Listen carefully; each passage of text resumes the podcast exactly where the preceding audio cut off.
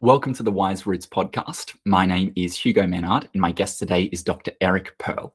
Dr. Eric Pearl ran a chiropractic practice in Los Angeles before discovering reconnective healing. One day, his patients began to report healings when he simply held his hands near them without him physically touching them. So he went in search of the universal wisdom behind what was happening. Unlike today's known forms of energy healing, this work is practiced without complex techniques or elaborate rituals. Through Dr. Pearl's journey of research and discovery, it became clear that the appropriate name for this work is reconnective healing. Now recognized and supported by science, reconnective healing facilitates healings for people that are often instantaneous and can last a lifetime. Feeling compelled to teach others, Dr. Eric's work has taken him to over 100 countries, affecting million of millions of people's lives. Dr. Eric's hope is that one day everyone will learn to access this natural ability. Uh, people will use it to heal themselves and others. He is the author of the book, The Reconnection Heal Others, Heal Yourself. Uh, and if you read this book, you'll read the extraordinary events along Eric's journey, as well as uh, how to practice this, or at least the beginnings. He is the co author of Solomon Speaks on Reconnecting Your Life. And his latest book, which he co authored with Jillian Fleer, is titled The Direct Path to Healing A Trinity of Energy, Light, and Information. So, welcome, Eric. Well, thank you. Thank you for having me. It's, um, I, I guess we could be on a journey.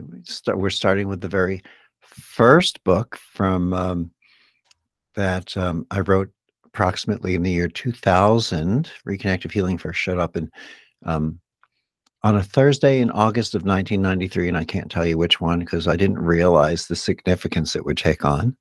And um, then next couple of visits, we'll come back and hit the other two books with the co-authors. Well, um, I think we might be able to touch on the three because I I get a sense okay. that there's a lot of inter interconnection, and some of my questions I was thinking I've got a feeling that you've answered this in the next two books somewhere. So we we might get around to it in a bit of an organic way.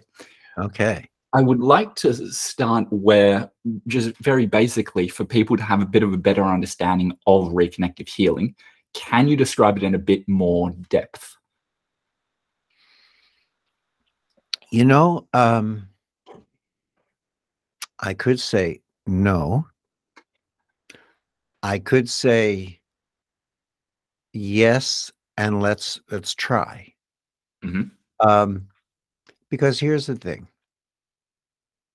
healing, true healing is not of form, it's formless. Our words are a form. So here we are, Hugo, looking to explore an answer that is formless. And all I've got are tools of form to put it together with. I mean, our words are form. You know, the the the color that we see, um, you know, on the walls, the texture that we feel, the fragrances that we smell. These are forms, and words describe this. Healing. We're always looking for. We're looking for healing in one way. Relationships in our careers, um, in our financial accounts. We're looking for healing in so many different places. And why are we looking for it? We're looking for it because we don't realize that we already are it. And that's a difficult concept for the linear mind. We think that it's going to come to us instead of realizing that um, it will reveal itself to us. The presence that is will reveal itself to us. Now, this sort of sounds like, oh God, I'm not going to learn anything here. It's one of those, you know, greeting cards that says everything is love and you're already that which you are looking for. And, you know, those, those phrases and thoughts, the way that they are often served up to us um, can be a bit dull. We don't really, we go, oh, I heard it, I heard it, I heard it. And we don't really stop to take it in, to uh, allow it to absorb and assimilate mainly because it's not the way we perceive these things to be. And it's not what the personality is looking for. The ego, the personality is going, oh, don't give me that crap about my, I'm already the healing that I'm looking for. If I was, then my leg would work better, or I wouldn't have these, you know, aches and pains and and and all these things. Um, so it's sort of like, well, it's not just sort of like it is. It's recognizing that we are infinite beings. I mean, Hugo, you, um, what's the word I want to use for infinite? Um, I don't want to say everlasting because that implies time. Ever present the ever presence that is Hugo Menard existed before the physical body of Hugo Menard and will continue afterwards. But the physical body is a limited or finite glimpse. It has edges, it has a beginning, a middle, and an end. Every experience, by virtue of being an experience, has a beginning, a middle, and an end. But what happens when we have an experience, meaning limited or finite experience of the infinite. During a reconnective healing experience, although the experience is finite, you glimpse the infinite that you are. And each glimpse brings about a series of ongoing glimpses. And these glimpses of who we are as consciousness or as awareness begins to show sometimes over what appears to be time and other times outside of time itself and what we call instantaneous if instant wasn't another word described describing time um, but immediately that we glimpse the awareness that we are and we bring that into our daily lives. And each time we experience healing, especially through reconnective healing, what we call energy, light, and information, we glimpse again, which brings about more series of ongoing glimpses. And suddenly we say, what is it that that, that person is walking around so differently than she was before? So vibrantly alive, the attitude, the facial expressions, the interactions, what's going on with us that suddenly my my relationship or my parents who were never interested in anything I had to say, or my kids who were never interested in anything I had to say, are now coming to me asking me questions around topics that they always thought were ridiculous and they can't get enough of my input. What's happening? Because the infinite being that we are is healing. It draws, it attracts. Healing, you know, we look outside, we walk outside in the street and we see, you know, infinite numbers, crowds of people. Essentially, we see 8 billion souls walking around this planet, you know, and different um, gender and gender identities and different age groups and you know, different personalities and natures. And we think of them as individuals. We even use that word in English. How many individuals do you know? But what's really individual? If you look out at the ocean and you see all these waves, do you call them individuals? Or do you recognize that they're just different ways of showing up of that same ocean? The 8 billion souls that we appear to be, individuals that we appear to be, is really different ways that we are showing up as one being. Healing becomes the shared experience of our one being, and in that it's infinite. So you can't really even. Well, never mind. I'm about to go so far. You don't even want to go there. It's only your first question. You may never ask. I really do want to go there, but you know. well, the way I was going to phrase this, and I just um, and I just put it in here somewhere. Let me find it. But healing is really a shared experience of our one being. And I want to say, I'm going to put it right here. I wrote it in my notes a minute ago as I was going to share it. Oh, oh, it's a taste of our shared being. That was the word I was looking for taste. It's really a taste of our shared being. You know, the, the excitement really is when, um, when a ripple recognizes that it is not the entire body of water. Or, no, let me rephrase it. That the ripple is the body of water, and simultaneously, it's almost a, it's, it's also a ripple. This is now, why people use poetry and song to describe these things, I think. Correct. Correct, correct, correct.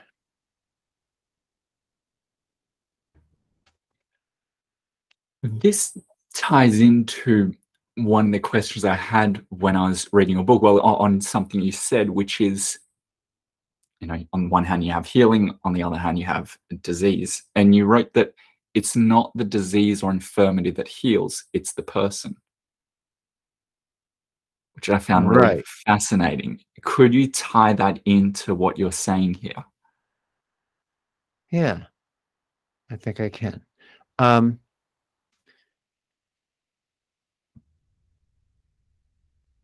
Let me think about it.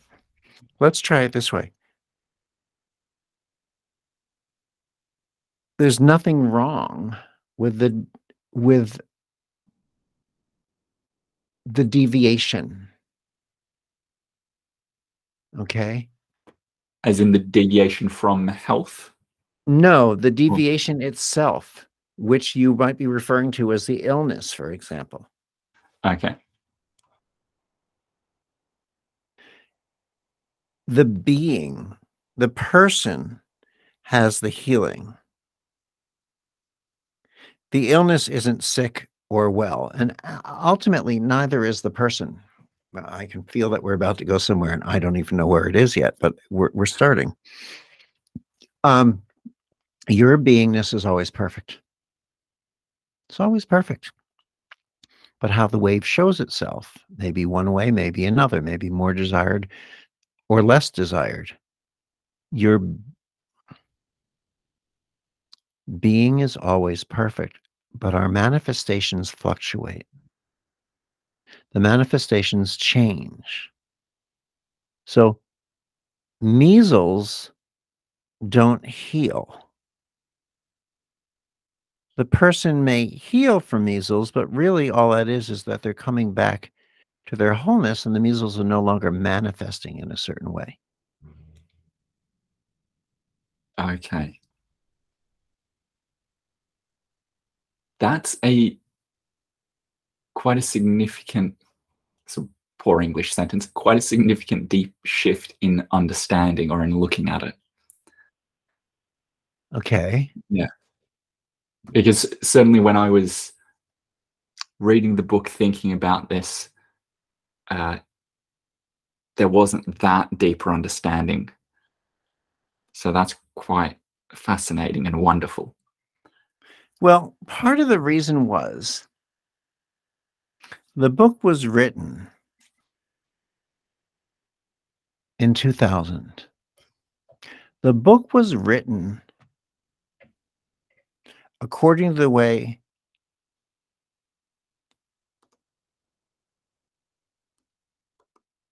according to the way everything appeared. So, what? How did things appear? So I, I know you want a little bit of the beginning story because you told me that earlier. So I'll do that in brief. Um, I practiced as a chiropractor, and somewhere in my 12 year in practice, a few strange things happened, and it's all in the book, so we don't really need to go through everything that's already in the reconnection because people may be here looking for something different. Um, but I will say, I I went to bed one night thinking I was a doctor. I came back in on a Monday and I was something else. My parents always said, You're something else, but this is not what they meant. Um, a lamp next to my bed, as you know, turned itself on, woke me up. I saw that my bedroom door, which was closed when I went to sleep, was open. I felt that people were in the house with me. So I got up bravely. I grabbed the largest knife I could, uh, an old empty, probably can of pepper spray from a self defense course I had taken maybe 10 years before that, and uh, my Doberman pinscher. And I went looking through the house. I couldn't find anyone. And I finally decided it was my imagination, although it didn't feel that way. And I went back to bed. I did notice, oddly enough, that when I reached over to turn the lamp off to rotate that little knob that clicks on and clicks off, it was only half rotated on. It wasn't clicked into place. And my personality has a little too much OCD to half turn on a knob. It's either clicked on or it's clicked off. Doors are locked. Toothpaste caps are screwed on tightly, you know. So I knew that wasn't me. And I just thought to myself, well, whoever it is, if they let me wake up in the morning, they do. But I'm going to bed.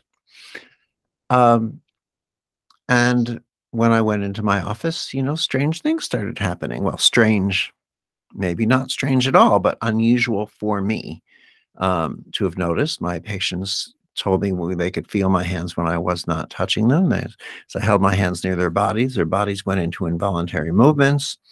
Um, one of my first patients of that morning um, came in in a wheelchair. How do I know he came in in a wheelchair? Because I was one of the only chiropractors you could ever go to who actually had a. Um, I was on a second floor of a walk-up building without an elevator, so we would have to carry the patients in wheelchairs up and down. Well, he left without the wheelchair, um, and didn't need it again ever.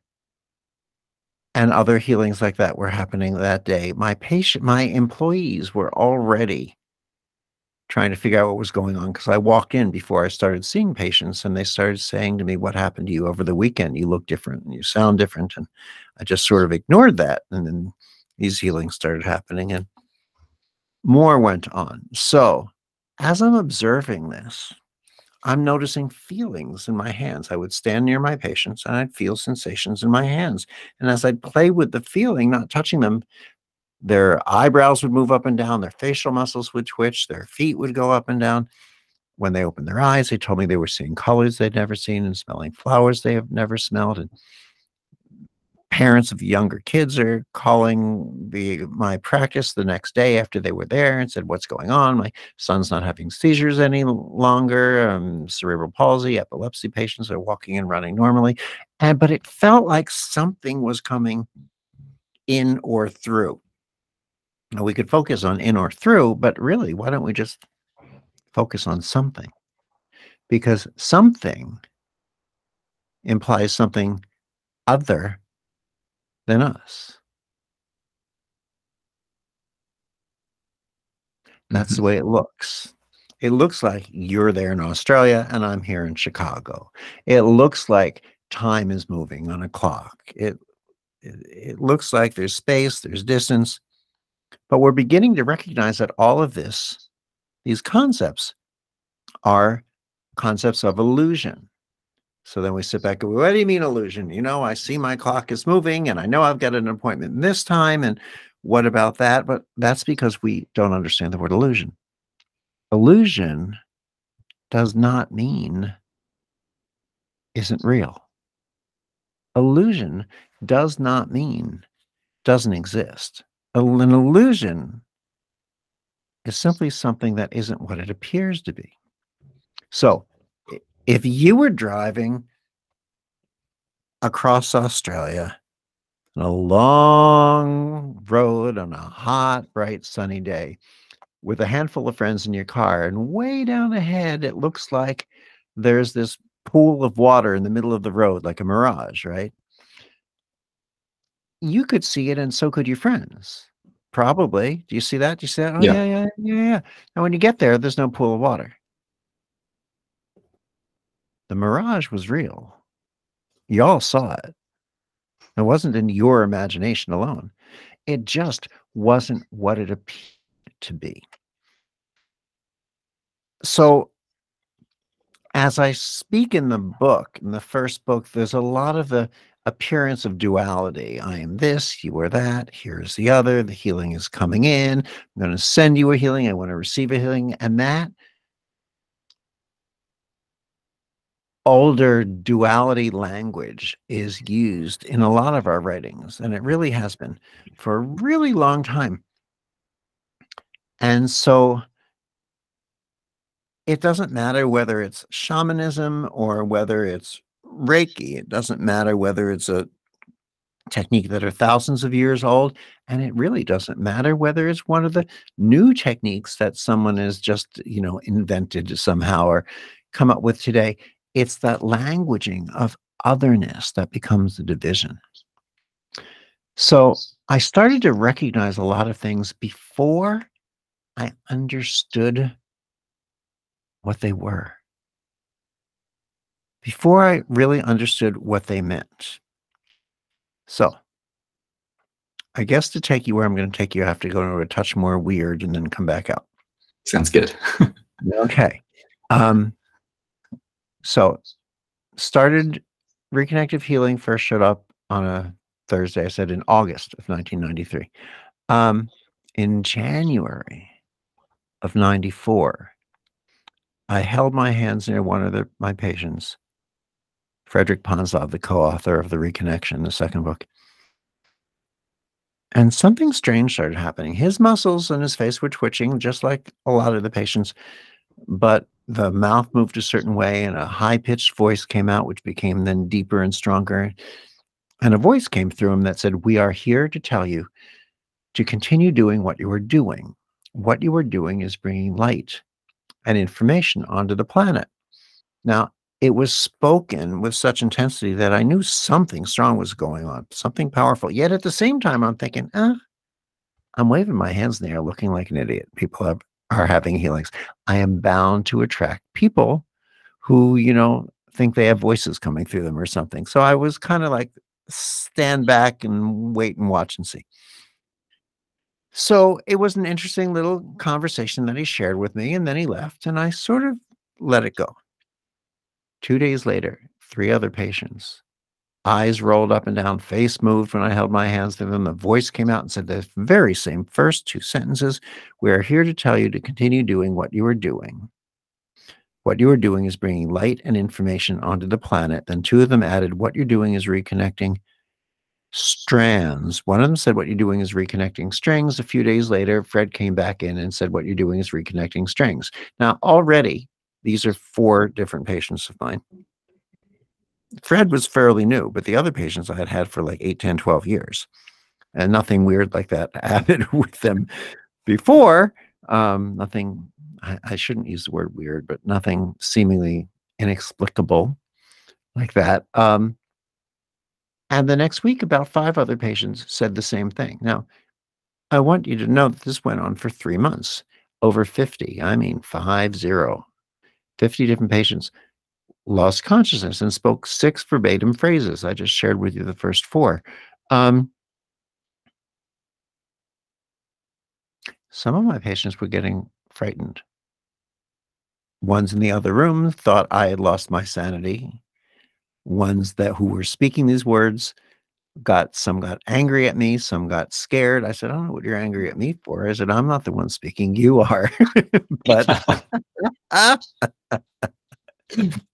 I actually told this story once. I was at a very large gathering because I was going to different gatherings. I wanted to get information on what this was. Um, and I went and it was like Shirley MacLaine's famous psychic or something. And I'm sharing this story with him, and someone in the back of the room gets up goes, I was one of those patients. I left. I got angry, getting scared, and I left. Um, so it was looking like otherness. But what I started to discover about, well, okay. So the third and fourth phrases, what you're doing is reconnecting strings. What you're doing is reconnecting strands. I knew that this healing was so huge, it couldn't fit into a box. So you couldn't give it a name because the name is a box, you know? Once you say it's this, then you say it is this and it's not that. And if there were two things I definitely knew I knew, I didn't know what it was, and I certainly didn't know what it wasn't. So um, but people started calling it by all different names around the country and then around the world. And they all put my name into it Eric Pearl High Energy Healing and Pearl, you know, Frequency Healing. And this, uh, so finally, I'm looking at those phrases that came through those people. I said, well, let's use the word reconnection because it felt right, but it logically didn't make sense to me. It didn't make sense to me because I was still viewing things linearly. Reconnect. Why isn't it just a connection? Why is it a reconnection? Now, in the exploration of things, you discover that things things being plural, other can reconnect. You can't connect the idea when you recognize we're all one because you need at least two things to connect. Ah, uh, yeah. Yeah. Disconnected. But if you disconnect, then you're you're no longer really presence that you are. I mean, uh, you could sort of say you're dead. I mean, so the reconnecting is actually the returning to the awareness that we are presence and that we are one. So I was still sending the healings, you know. Oh, I have a problem in my foot, so I'd go work over their feet. And I have a problem in their shoulder, I'd work over their shoulders until I started realizing that this intelligence, call it God, call it love, call it the infinite intelligence of the universe. It doesn't care if you call it that great watermelon in the sky, for God's sakes.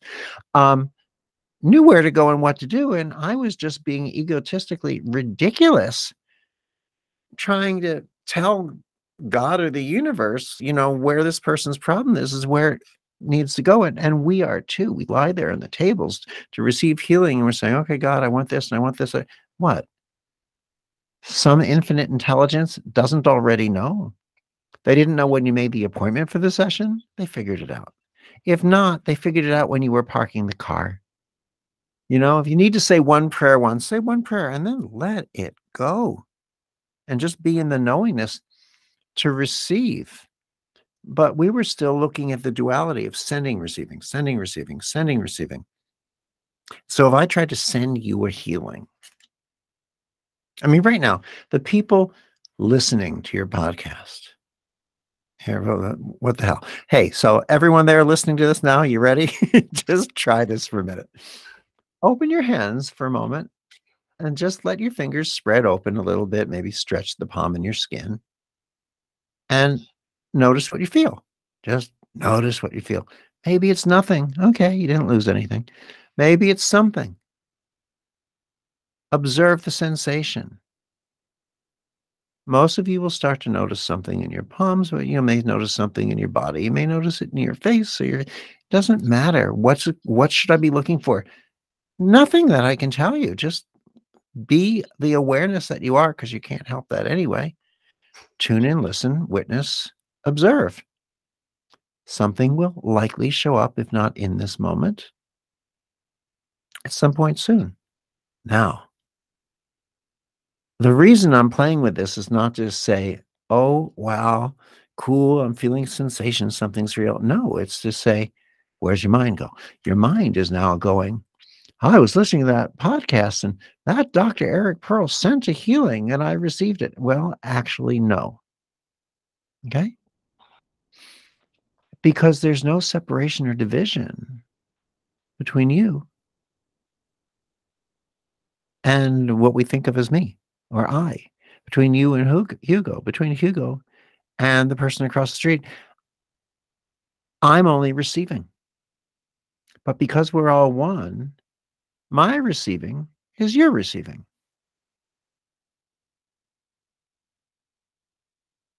I can't send something to myself unless I use, you know, FedEx or UPS or something. There's no way I can send something to myself because I'm already here. So, for those of you who are listening, if you're not driving a car and if you can do this safely, try this real fast. Just stand up. You don't have to put anything down. Just stand up, stand up, stand up. I'll give you three seconds to stand. Ready? You're standing? Good. Oh, Hugo, you're standing too. Cool. Okay, that's it. And don't need the camera. Just stand. Ready? Now, I want you to take a step toward yourself. Right. Can't do it, can you? So stop trying and sit back down. You can't take a step toward yourself. Why? Because you're already there. Is that kind of just plain and simple? How can we step towards ourselves? I want to be more myself. How? It wouldn't matter what direction you moved your foot in to take a step toward yourself. You'd only move in one direction. That's away from yourself. So if I try to send you something, it's going somewhere other. I can't. When I receive, you receive. When you receive, the people you love receive. The people you like receive. Your third grade teacher who you couldn't stand at all, they receive too. There's no way to pick and choose. It's that oneness in the receiving of healing. So the first thing we have to learn, which really pisses the ego off, is to stop standing there going, Oh, I found where the problem is. I feel the congestion. I'm a medical intuitive, of course, you see, so I know where the problem is, and I'm going to move that energy over to that part of the body. Really? Are you going to wait for a thank you card from God? Dear medical intuitive, thank you so much for showing me where to go. I never could have figured it out without you. What about being? What about the recognition that the healing is perfect exactly as it is? So we take a lot of circuitous paths to healing. We want to know which way to spin the chakras. We don't stop and think if we're taking a plane from um, one part of south of the equator to north of the equator. When we're working on someone on the airplane, spinning the clock, the count, uh, the, the chakras clockwise, do we then have to reverse the chakras when we get to the other side of the equator? What about if the plane is following the line of the equator, do the chakras just go up or do they go down? What happens when we read books and we learn to spin the chakras clockwise? So we do clockwise and we're lying in bed over ourselves and we're spinning the chakras clockwise. But when we're standing over someone going clockwise, and then we're looking up at our chakras going clockwise, one of those two directions is counterclockwise. Mm. So we're too linear. We're so linear that we're not in allowance. That the healing is about observation and receiving and being. It's about its presence. It's the presence of who we are. Now, that's a challenge for a lot of people because we want to hide behind technique. I've learned this technique. I've learned that technique. I've learned the other technique. Guess what? Technique is designed to self dissolve. No, it isn't. I'm on my 63rd level of learning this particular technique. That's nice. And when you're ready, technique is designed to self dissolve. Well, are you saying that technique doesn't have any value? Of course it has value. That's the value of letting yourself know that it's designed to self dissolve, leaving behind the essence, the fragrance of what healing is. A good set of training wheels on a bicycle has an amazing amount of value, but you'll never receive the gift of them until you take them off of the bike. You can master the bicycle with training wheels you could master the bicycle with 12 sets of training wheels. Oh, Tom, look at that kid going down the street. He's got 12 sets of training wheels on his bike. He must be really good. He's not going to be any good at riding the bicycle. He'll have mastered the bicycle with training wheels, but he'll never master the bicycle until the training wheels come off. But you know, our training wheels in the healing world often come with certificates that we cover our walls with that impress the people who come into us. So we view it as I've learned how to send the healing. I know where to deliver it. I know how to do this, that, and the other. And our what might be called the separate self, our ego, our personality feels really good with that and feels really naked or at risk if we don't have that to stand behind. So, what I first started seeing with reconnective healing was that people were receiving all the gifts of all the energy healing techniques ever heard of, including energy healing techniques that weren't even invented or created yet out then. Yet they'd never studied any of those techniques. How is that happening? People say, well, what's reconnective healing? Reconnecting. Well, we could say it's reconnecting us with the fullness of our being. Great. But, and it is. But there's something else that is reconnecting. It's reconnecting healing itself. How is that? Well, every time we learn an energy healing technique, it's like creating a little area of energy healing. It's it's like a little membrane within which are this kind of Reiki energies, and within another is that kind of Reiki, and within these are this kind of Qigong and that kind of Qigong and Jinshin and Johrei, and and these kind of you know um, shamanistic approaches, and they're all in those different approaches and techniques. So they're all in little contained areas. They're in circumscribed areas. We use words that say they're chi and they're ki and they're prana, and the word means that it's just infinite energy. Well, you know what? I open up menus and I see words like New York cheesecake and I order them, but does it turn out to be New York cheesecake? Generally not. So it's not the word that we're using, it's the beingness that we are. And as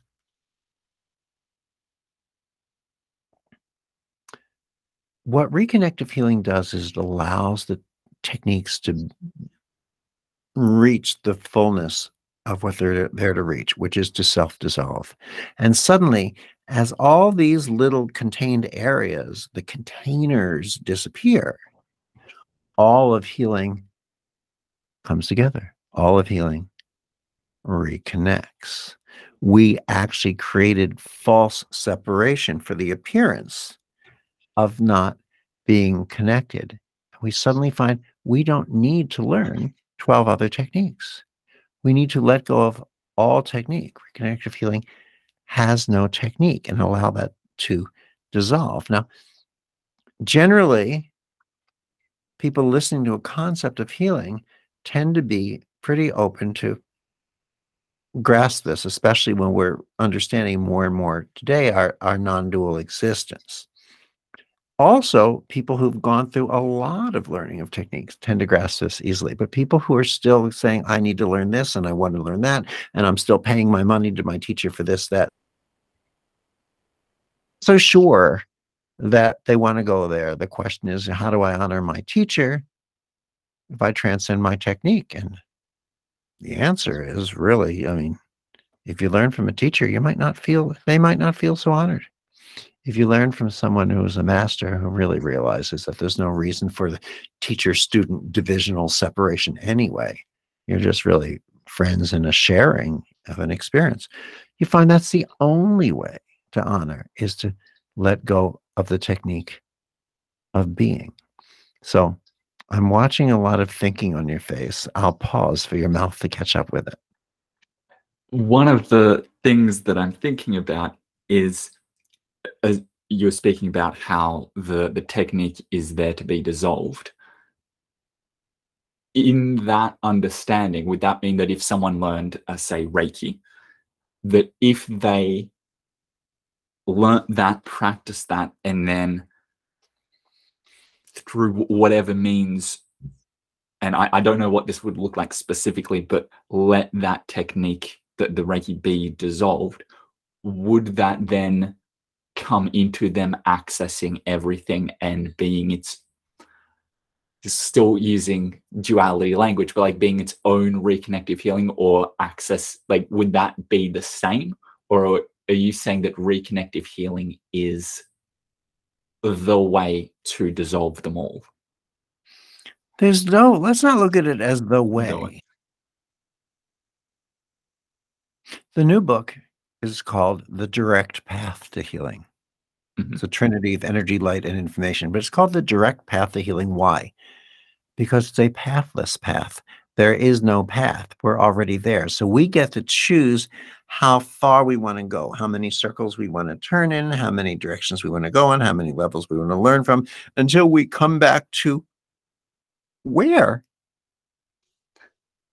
To who we've always already been, to who we are it's like, but we haven't seen it because where our attention has been has been obscuring the picture.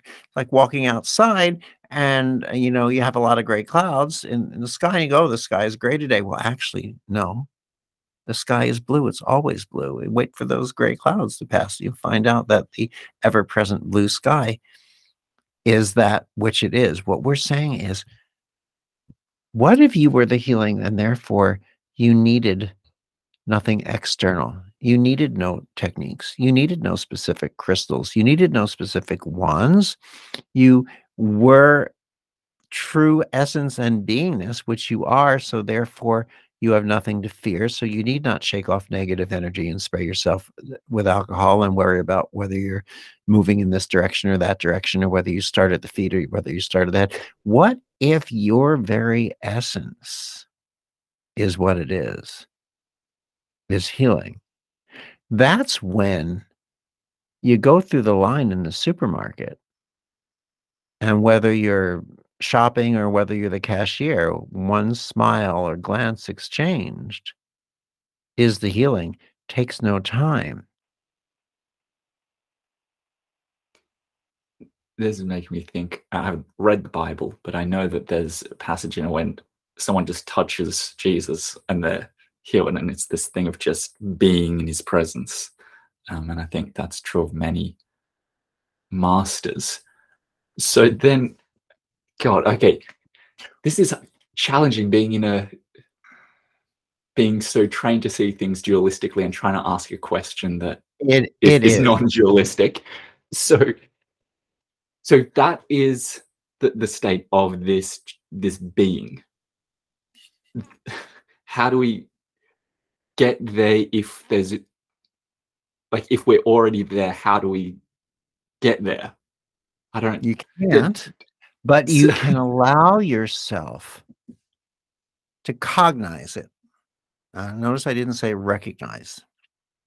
Cognizing is when you see it right away then we recognize to recognize again. And every time we recognize, we bring it more through the mind and more through the mind and more through the mind. And we outthink it, we outthink it, we outthink it. We're the only animals that outthink our gut. You know, most animals walking around the planet, they know what to eat. No, we sit there and say, hmm, how many grams of cholesterol's in this crap? Um, and it's not that it's foolish because we've created a bunch of weird foods to eat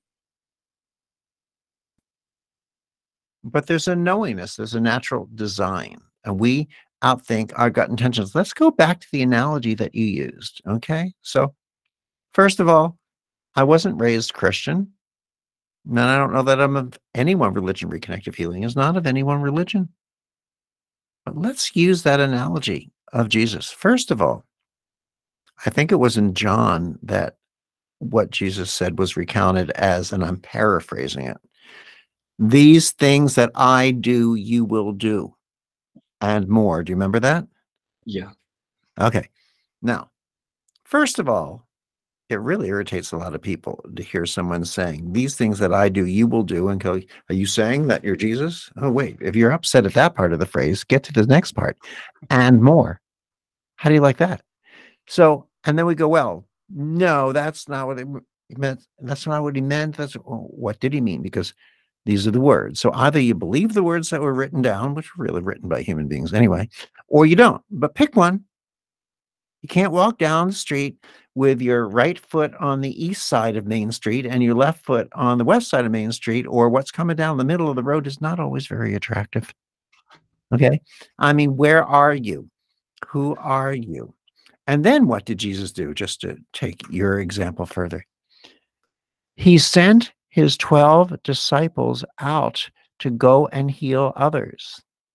Now, if you read the story, did they know how? No. Were they nervous as all get out because they didn't know how or what? Yes. And did they facilitate healings? Yes. So, are you any more or less human than the disciples? Well, we sort of build in an illusion of separation by calling them Saint Mark and Saint Matthew and Saint this and Saint that because you, well, I'm not a saint. Well, you know, really, uh, that's a choice you get to make of how you view yourself. If Jesus is saying these things that I do, you will do and more, and then demonstrates it in 12 random, most of them were Jewish followers what makes you any less or more human? What makes the directive any less or more? Now we're going, oh, well, this is getting philosophical. I don't have to get philosophical over this. Really. You know, I mean, part of what allowed reconnected heal, healing to be so big was that because I gave continuous demonstrations around the world. I'd go and I'd speak in large groups or gatherings, and then we'd bring someone up who didn't believe in it and facilitate the healing. And if that weren't enough, then I started shifting it to bringing up problem needed a healing in someone else who didn't believe in it, who was in the audience, and I'd have that person facilitate the healing because it just doesn't matter.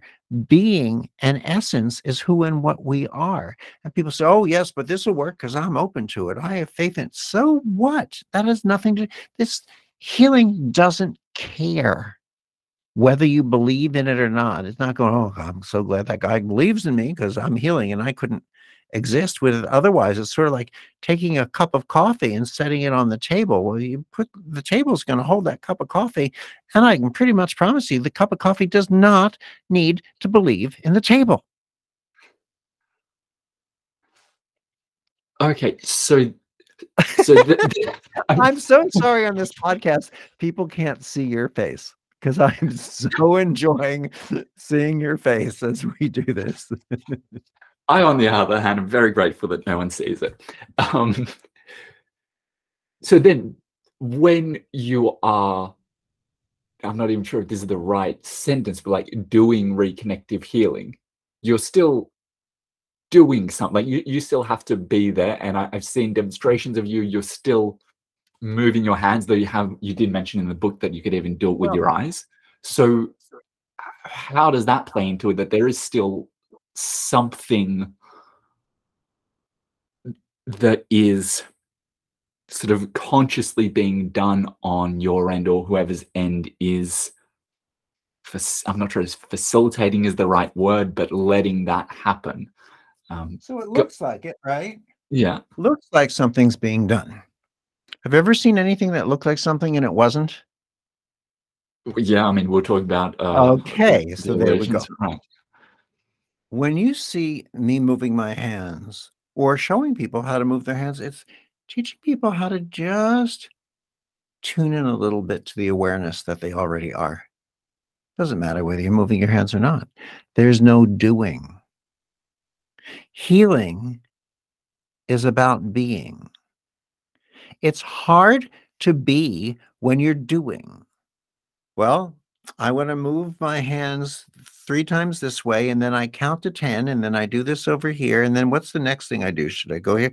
While we're so busy, lost in doing, we're not allowing ourselves to be. And that's not really where I think well, I think we're looking for. Listen,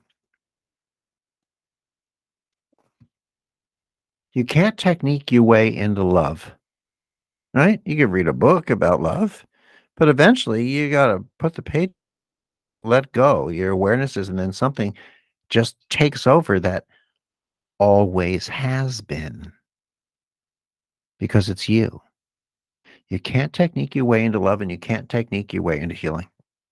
Technique can't take you there. It doesn't mean that you might not decide to sit at the edge of a pool and let your feet float back and forth or intentionally move your hands certain ways to experience the water. But are you doing? When you let that go, you're just being. And then I'm not sure if this is getting too too nitty gritty and kind of three dimensional in something that is beyond that. Um, but then is there a difference between reconnective healing and i'm getting that this isn't even the right word as, as we're talking and just the practice of being present i'm not even sure that that's the right word but just being present or in the moment because mm. i mean if i was just present and in the moment next to someone i would be rather surprised if they just walked up out of their wheelchair. Like there still seems to be something else from what i'm seeing but i could be extremely wrong what if you were right? What if you were right that your being presence itself is the portal, is the doorway to the healing, and therefore it is the healing, and therefore it's your healing as well as anyone else's. You know, um, when you say, you know, I, I love there are many wonderful speakers I enjoy listening to, one of which is Rupert Spira from um, the UK. And I believe he says, when you say you don't know where to start, you've already begun. You don't know how to do the healing, but the fact that you're looking at that question you realize that you already are the healing and it's already being shared. In everyday life, our experiences tend to obscure our beingness. It's cold. I'm skiing. I'm hungry. I'm going down the, the hill too fast. It, it's it's hot. The salt water's itching. And we're all about our experience. So it's obscuring our being. Yet, when we're allowing ourselves to be in the experience of healing, it obscures all those other types of experiences. And what becomes what more clear to us is the being, the awareness that we are. When we are in the experience of we may have studied with some of the best healing masters around the world who live in caves in Tibet and are places deep into Brazil or something. When we're in the experience of doing a healing, we're never quite there because we're looking to be there when really it's all about being here. We're not being. When you're following a recipe, you're not in your being. You're not being. You're part of you is being, but and I can't even say our being because our being is not our being. It's being because it's all of one. Now, this is See, this is what's, oops, sorry. This is what's a little difficult for the for the ego, for the mind. Well, for the personality. We don't see ourselves as healers. We don't see ourselves as healing. So we go to look for the how. And we figure we can't be healing until we learn how to do healing. So we get countless books and directions and instructions and things to say and ways to breathe and what to wear and which side of the body. And all of that is telling us that we're not enough. Maybe we are born here into life simply to be born into the obscuration, the blocking of the recognition, to learn how to recognize who we are. If you talk to a lot of people who have um, what are called um, near death or life after death experiences, they're going to tell you things that are quite similar to that. We have to mm. be aware of the simple feeling of being that allows us to come back to ourselves. And in that, in our own recognition of that, it is our healing. And we can't have our own healing because we don't live in a compartment. It's just like just the reconnecting of healing I talked about, of reconnecting of, of, of, any perspective. If you're in a large house with lots of different windows, you look out of each window, they each give you different views. But you'll even even if you look out of every window, you're never going to see the whole picture because each view is limited by the window frame, which is limited by the wall that supports the window frame. So until we're willing to go outside, go up on the roof, hold hands, have a party, that's when we can see the whole larger picture. What happens when we bring another window frame back in? What happens when we bring another training wheel back in? What happens when we bring another technique back in? Then we reduce the view to what fits in there and it begins to appear to be of separation. The glimpse, you know, you know what someone said, and I, I don't know if this was um, Francis Lucille or Eckhart Tolle or Rupert Spira or others. Think of the glimpse that we talked about earlier. You know, when you're in your session and all the experience is blocking things as it falls away and you're in that glimpse, think of it as a free sample given by God. But now you have to learn how to look for it, how to recognize it.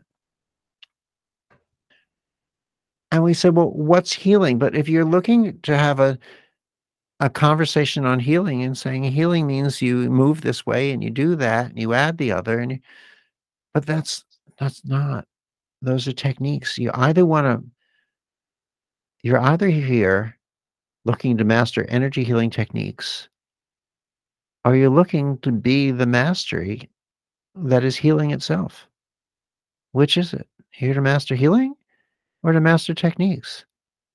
Because the fact is, the only reason we're looking for techniques is for the healing. But what if we are already that? Listen, I didn't plan this. I told you, I went home one night thinking I was doctor. I came back in and I was something else. My patients weren't expecting this, nor was I. I went into my first patient, just like all the subsequent ones, thinking I was doing just what I was doing as a chiropractor, and they were coming into me just as they had always been as my chiropractic patients, and healing started happening. There wasn't faith, there wasn't hope, there wasn't belief, there weren't steps, there weren't procedures. Well, what's wrong with faith, hope, and belief? Well, faith, hope, and belief are beautiful ways to be almost there, really, almost here, because everything is here you know, you're you're sitting there and there's a camera and you stood up a minute ago when I said stand up, you know? So you were wearing, I don't know, jeans or whatever you were wearing. So I could say to you, do you believe that you're wearing jeans? And you'll say, yeah, okay. Do you have faith that you're wearing jeans? Yeah. Wearing jeans? Yeah, but it's not the same thing as just knowing. It's how we get closer.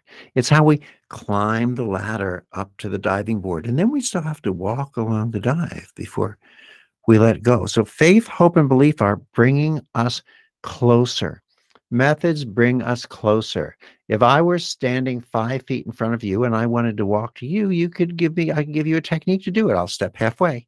I'm halfway there. Step halfway again. Now I'm closer. Step halfway again. Now I'm closer. Halfway again. Halfway again. And closer, closer, closer. But I'm never going to get there until I allow the technique to dissolve as it is intended to teach me to be, because that's the only time that I can simply step to you. Until then, I'm only stepping halfway. But sometimes we become so seduced by the presented glory of the technique that we forget why we were drawn in to the technique to begin with. And when we forget that, see, what am I saying to you right now? Okay. That's the healing. See your eyes? Yeah. That's the healing. Because when we allow ourselves to forget that, we touch truth. That's why your eyes are red and watery now. Because there's a touching of a truth, which means we're no longer attached to all those externals, the external powers that we can forget, that can fall away, that can break, that can be lost, that we're not sure what to do. We're told uh, every time we're told how to do something more and more right, we're really being spoon fed fear of, ooh, careful, don't do it wrong. But healing does not reside in fear, it resides in love. And love doesn't need to be told how to do it right. Love doesn't accept fear of doing it wrong. Light is not hampered by darkness. There is no such thing as a battle between light and dark, much as it's talked about, because darkness isn't light exists. Darkness is an absence of light. And you can't show up for war when there's no one on the other side but an absence.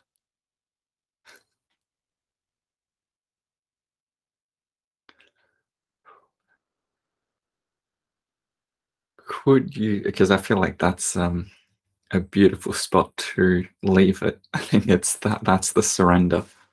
Um, so I know you've written and, and you mentioned a little bit a new book with Jillian Fleer Could you tell people a little bit about that? Sure.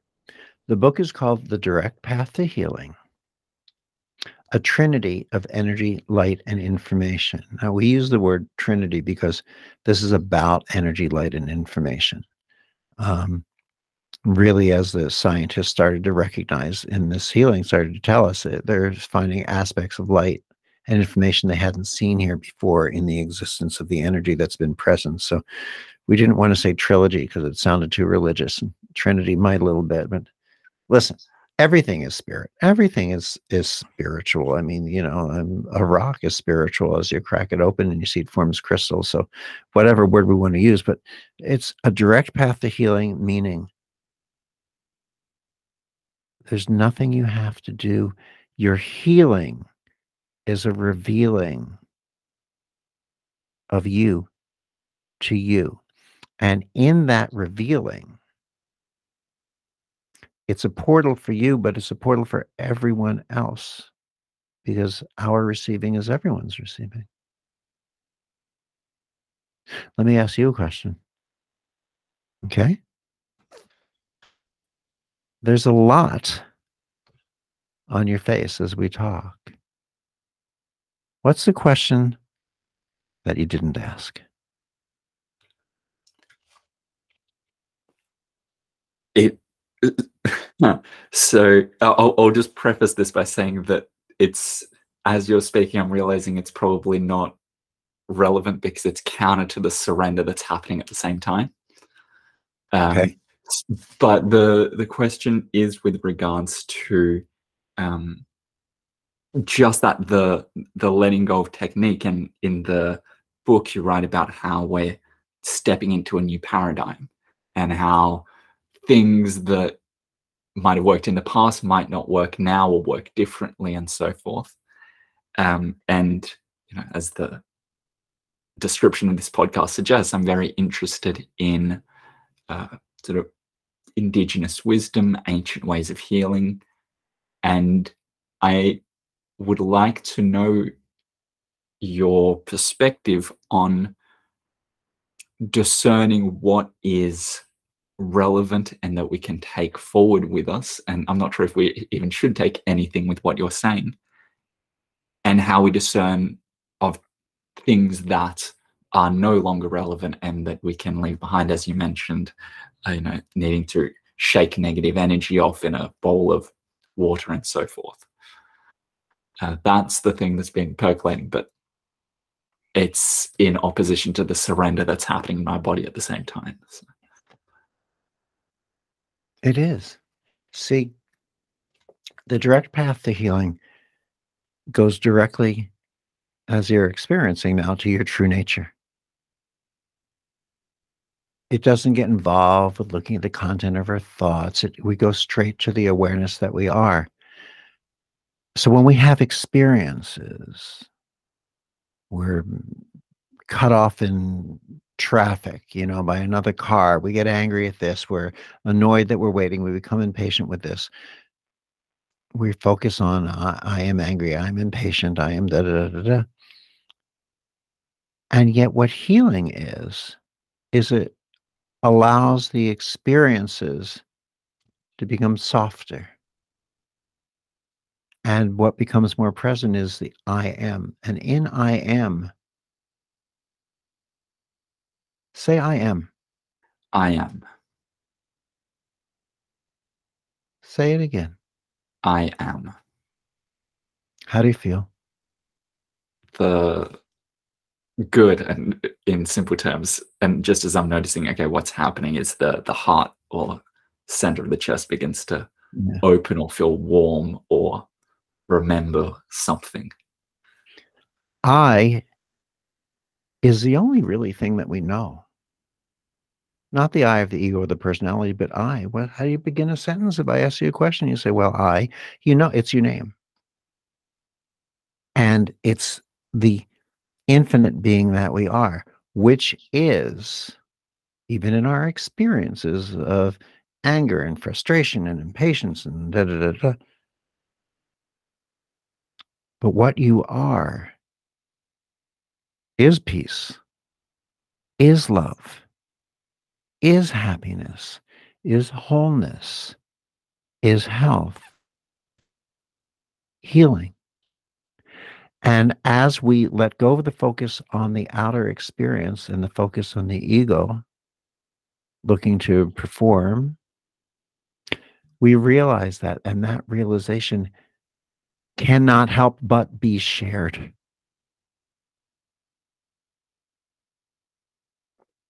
That's healing. Here you go. Okay. And it shows up in ways that are instantaneous because it doesn't have to wait. It isn't waiting. It just is. I am. It is. You are. Now, in the book, other stories? Of course. In um, well, you know, in the first book there are stories and there are some exercises. In the new book, in the direct path to healing, there well, in in in Solomon Speaks on reconnecting your life, there's a lot of amazing insights. That's a book that is not a sit down and read from one page to the other. That's kind of let it take you where it takes you. But in the direct path to healing, yeah, there are stories, some stories about healings. There are exercises and ways to go through that help you find this. But the fact is, what you're finding is already there. It's in that little treasure chest in your back of your bedroom when you were a kid. You, oh, look what I found. But I remember this because it's always present. You are.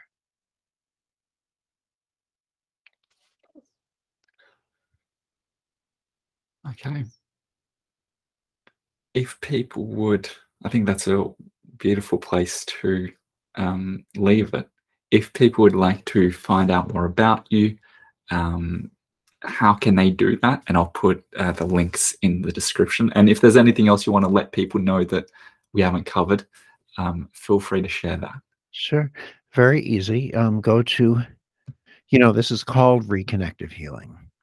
The truth is, is reconnective healing is healing by letting go of all the subsets. It's just reconnecting healing. So you can go to um, thereconnection.com. You can Google up reconnective healing. You can Google up my name, Eric Pearl or Jillian Fleer. You'll you'll you'll find endless. There are training programs all around the globe. You can also go to something called reconnectiveacademy.com. So, or reconnectivehealing.com, Reconnective Academy, I think, will take you to some of the international training programs. We don't have one planned yet, but we will um, for Australia. Um, but we do have them around the globe in many, many, many different languages. Often they're in English and another language. But sometimes it's combinations. We have an amazing teaching. It's it's about the beauty of friendship and the recognition that is revealed therein. It is to go back to the beginning. It is beyond words. There are no words. Words shine a light that points you to something. But words also, by virtue of being words, tend to hide or obscure the picture. So we sort of want to like look at the words, see where it points us, then let the words fall away and discover who we are. And all of a sudden, healings, physical, mental, emotional, spiritual, show up. They may show up in exactly the way you're looking for at them for. And if you're truly fortunate, they'll show up in ways that you have not even dreamed of. Thank you, Eric. This has been uh, quite the experience. Um, and I think it's just that it's the experience because I can still feel my mind going, but like, what about this question? How about that? And the body's just going, just let it be. so thank you. Thank you. You know what else? I, I know what I would like to tell you. Yeah. On um well, I don't know. You're a day later, right? You're you're um I'm a day ahead. So it's you're a uh, day ahead, right? yeah. Like you're Tuesday where you are right Yeah. now, and I'm Monday. Okay. Yeah. So anyway, um, so it's probably on Thursdays there in Australia, but I'll just give you US stuff and you can recalculate it. In the US on Wednesdays, um, I do an IG live every Wednesday. It's usually about um 7:45 in the morning California time, 10:45 in the morning New York time. Um, where we will do um, meditations or receive the frequencies or play with them and talk about insights gently and easily. And we also, um, after that's over, there's another something called the re- reconnective, um, well, RLC, Reconnective Life Community, where we have different things on Wednesdays where we either talk about the Solomon Speaks book, which is the channeled information from that person, Fred Ponzlov, I told you about, that came in through that. We held on to that information for 20 years before we finally published it. But, you know, our first book's in 40 languages. Uh, Solomon Speaks is in, I don't know, 20 some or 30. The new one is going around the world. So we've got gatherings that you can come join us on on Zoom and just dip your toe in the water and say, I think I like this conversation. I want to hear more. I'll join on the Zoom. I don't have to show my picture. I can. I can ask questions. I can just listen. So just reveal yourself to yourself. That's that's what we're really here to do. Wow, that's a healing. Yeah. Thank, Thank you for having me on as a guest. I so appreciate that. And you know, if you know, look at the uh, the direct path to healing. If you like that book, maybe uh, Jillian and I will come join you together. If you think I've taken you places, wait and see where Jillian takes you. That'd be awesome. Um, thank you. Thanks. Thank you for listening to Wise Roots. If you enjoyed this episode, please like, comment, subscribe, follow, or leave a review. And share this with someone who might enjoy it as well, because doing so helps more people find this podcast. To support this work, head over to the link in the description. There you'll also find my written pieces of content, offers, as well as a link to join the Wise Roots newsletter, which means that even if the platform on which you're listening to this decides to ban me, I'll be able to let you know where I've relocated to. Till next time, ciao, adios, au revoir.